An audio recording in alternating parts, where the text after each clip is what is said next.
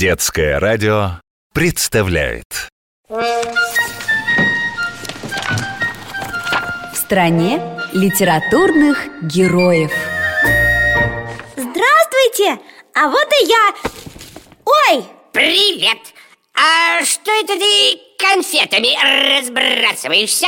А я случайно уронила Все, собрала Здравствуйте, Василий Андреевич Здравствуй, Сонечка О, да у нас сегодня библиотека превратилась в склад кондитерского магазина Ты что-то празднуешь? Не совсем Просто нас пораньше отпустили И я успела в столовую, пока там почти никого не было Вот и решила не упускать шанс Хотите?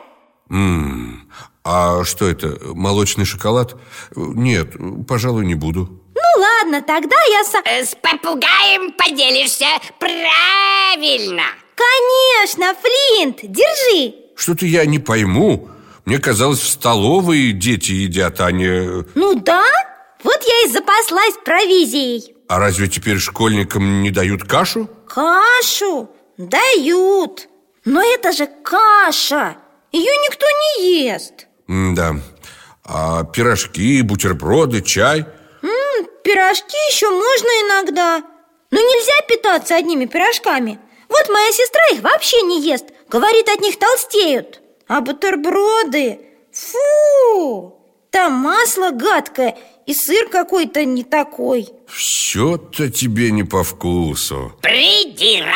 Ничего я не придира. Но это же школа. Могли бы кормить чем-нибудь вкусненьким. Придира! Не дразнись. Хотя да, ты же попугай Ты по-другому не умеешь Однако кое в чем Флинт все же прав. Хорошо ли отказываться от полезной, хотя и не очень вкусной пищи В пользу сладостей? Ох, Василий Андреевич Ну только вы не упрекайте меня. И так уже дома все лакомкой и сладкоежкой дразнят. Да и Флинт тоже. Ну, я-то не из тех, кто дразнится, не так ли?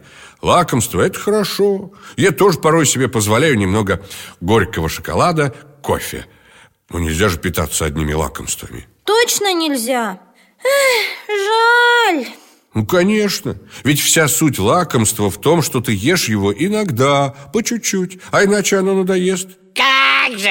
Раньше живот слипнется Ой, а что это у тебя? э, Печенье с джемом? А, обожаю Ну, держи А какую книжку мы сегодня будем читать? А какую бы ты хотела?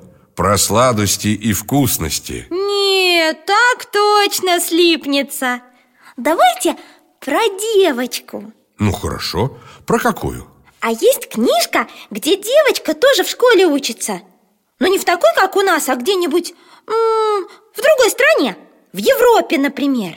И не сейчас, а когда в длинных платьях ходили Ну, ты же знаешь, книжки всякие есть Найдем и такую Вот только, Что? кажется, я уже выбрал книжку Что только? Увидишь Ну скажите О, кажется, выбор нашего библиотекаря тебя разочарует Как это? Что ты говоришь, Флинт? Ну, ты уж, небось, представила себе такую сказочку о сладкой жизни Еще одно лакомство.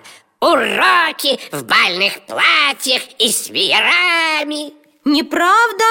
Я знаю, что в бальных платьях учиться неудобно. Но что это за книга? Вот она, держи. Джейн Эйр. А написала Шарлотта Бронте. Хм, а на обложке не девочка, а какая-то взрослая. Ну, про взрослую тебе, вероятно, не столь интересно. А вот детство героини? Да, читаем. Ну, тогда представь себе мрачное здание английской школы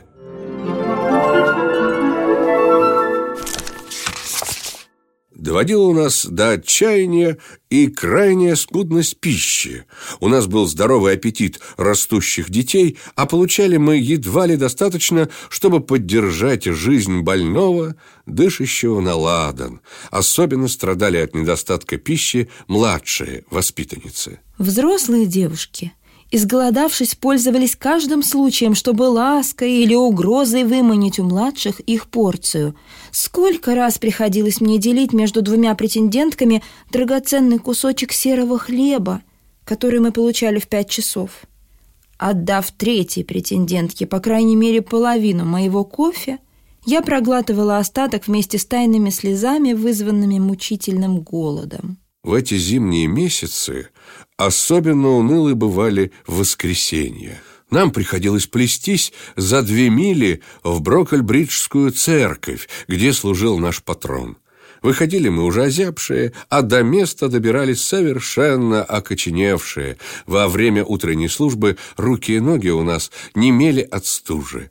Возвращаться домой обедать было слишком далеко, и мы получали между двумя службами такую же крошечную порцию мяса и хлеба, какая нам полагалась за обедом.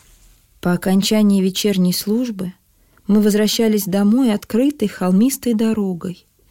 Резкий ветер дул с севера с заснеженных холмов и буквально обжигал нам лицо. Я вспоминаю, как мисс Темпль быстро и легко шагала вдоль нашей унылой вереницы, плотно завернувшись в свой шотландский плащ, полы которого трепал ветер, и ободряла нас словом и примером, призывая идти вперед, подобно храбрым солдатам. Другие учительницы, бедняжки, были обычно слишком угнетены, чтобы поддерживать нас как мечтали мы, возвращаясь о свете и тепле яркого камина. Но малышам и в этом было отказано. Перед обоими каминами немедленно выстраивался двойной ряд взрослых девушек, а позади них, присев на корточки, жались друг к другу малыши, пряча изябшие руки под передники. Небольшим утешением являлся чай, во время которого полагалась двойная порция хлеба, то есть целый ломоть вместо половины. И кроме того, восхитительная добавка в виде тончайшего слоя масла. Мы мечтали об этом удовольствии от воскресенья до воскресенья. Обычно мне удавалось сохранить для себя лишь половину этого роскошного угощения. Остальное я неизменно должна была отдавать. Как это странно! Мечтать о масле! М -м, ужас! То-то же! А ты возмущаешься тем, что вам предлагают в столовой Да, а друзья у нее есть? Ну да, одна девочка, которая учится в той же школе Ее зовут Эллен Хорошо, что она сразу подругу нашла Ну, конечно, тем более, что раньше у нее совсем не было друзей Почему? Она жила со своей тетей, вернее, женой дяди и их детьми, но друзьями их не назовешь. А где были ее родители? Они умерли, когда девочка была совсем маленькой, поэтому ее воспитывала тетя. Но Джейн в 10 лет отправилась в школу для сирот. Зачем же ее отправили в такую школу, если у нее были родственники? Хороши родственнички А что с ними не так? Они плохо к ней относились? Ну, мисс Темпл тоже захотела узнать об этом.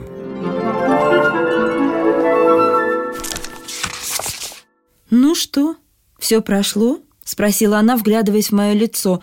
«Ты утешилась, наконец?» «Боюсь, что я никогда не утешусь». «Отчего же?»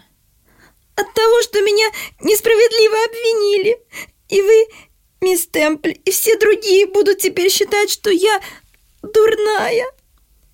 Мы будем считать тебя такой, какой ты себя покажешь, дитя мое. Продолжай вести себя хорошо, и мы будем довольны тобой. Правда, мисс Темпль? Ну, конечно, сказала она, обняв меня одной рукой. А теперь расскажи мне, кто эта дама, которую мистер Брокльхерст назвал твоей благодетельницей? Это миссис Рид, жена моего дяди. Мой дядя умер и оставил меня на ее попечение. Значит, она удочерила тебя не по собственному желанию? Нет, мисс Темпль, она очень этого не хотела, но я часто слышала от слуг, будто дядя перед смертью взял с нее обещание, что она всегда будет заботиться обо мне. Ну так вот, Джейн, ты знаешь, или во всяком случае должна знать, что когда на суде в чем-нибудь обвиняют человека, Ему дают право защищаться. Расскажи правдиво все, что ты помнишь, но ничего не прибавляй и не преувеличивай. Я твердо решила, что буду как можно сдержанней, как можно справедливее, и, помолчав несколько минут, ну, чтобы обдумать все свои слова, рассказала ей печальную повесть моего детства. Обессиленная предшествующими волнениями, я была в своем рассказе гораздо сдержаннее, чем обычно, когда касалась этой печальной темы. И крепко пометуя предостережение Эллен не поддаваться безудержной мечтательности, вложила в свой рассказ гораздо меньше запальчивости и раздражения, чем обычно. Будучи таким образом более сдержанным и простым, рассказ мой произвел более сильное впечатление, и я чувствовала, что мисс Темпль верит мне до конца. Во время своего рассказа я упомянула имя мистера Ллойда, посетившего меня после припадка. Я, кажется, до самой смерти не могла бы забыть ужасный случай в красной комнате.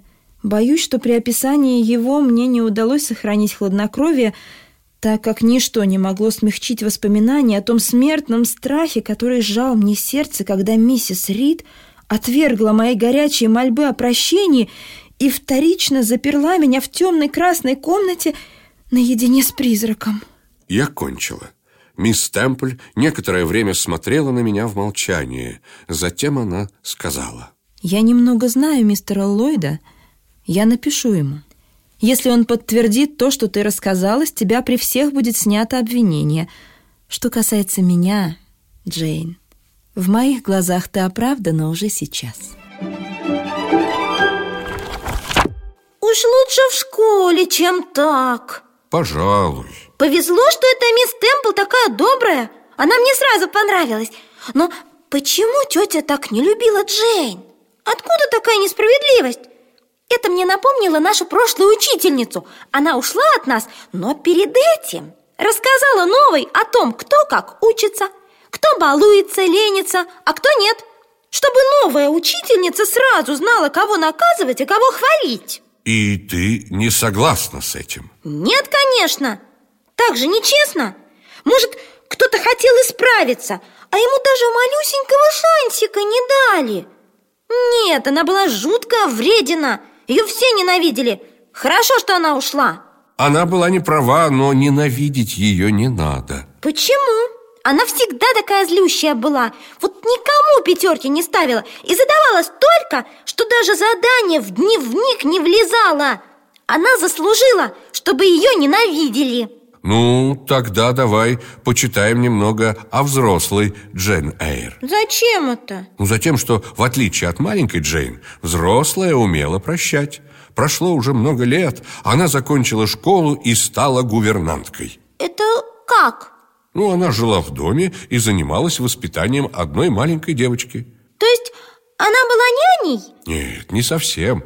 Няня следит, чтобы ребенок был хорошо одет, вовремя поел, играет с ним. А гувернантка дает уроки, как учительница, только дома. При этом она еще занимается манерами, учит правильно себя вести. И что случилось, когда она была гувернанткой? И при чем тут прощение? Ну, ей пришло письмо о том, что ее тетя Рит очень больна и скоро умрет. И как ты думаешь, что сделала Джейн? М -м, не знаю. Она же ее не любила. Вряд ли она стала бы плакать. Она поехала проститься с тетей.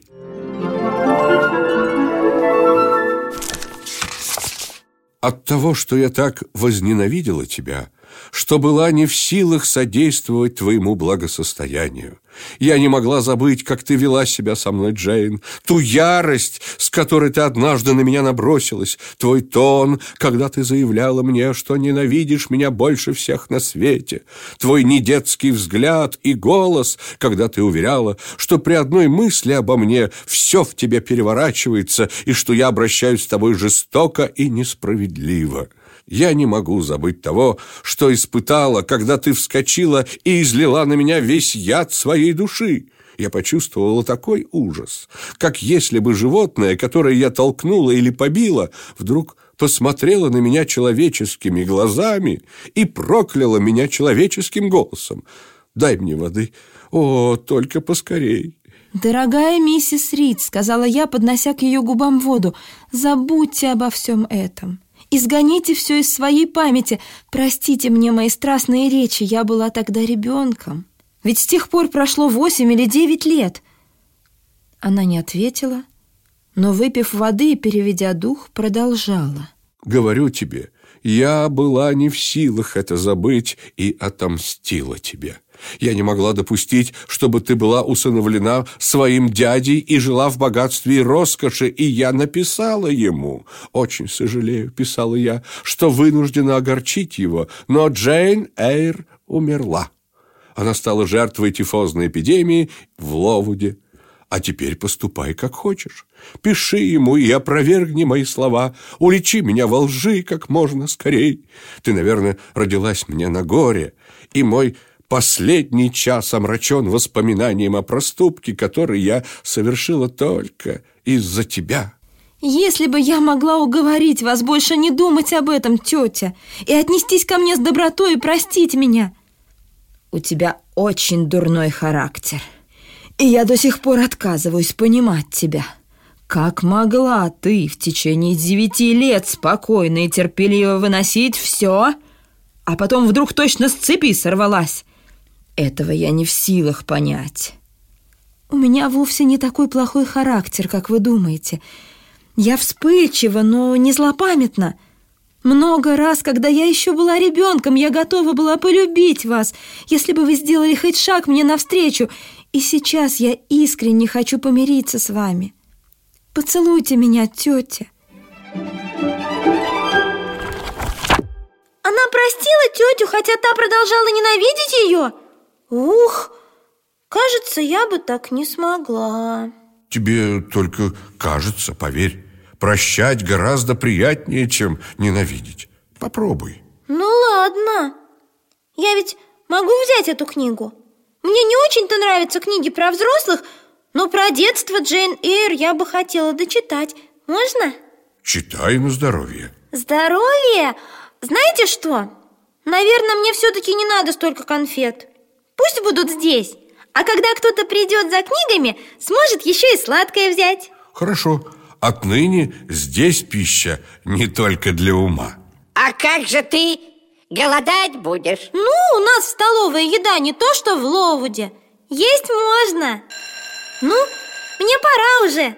До свидания. Пока, Соня. Эй, Флинт, это печенье для детей, а не... Ну ладно, ладно.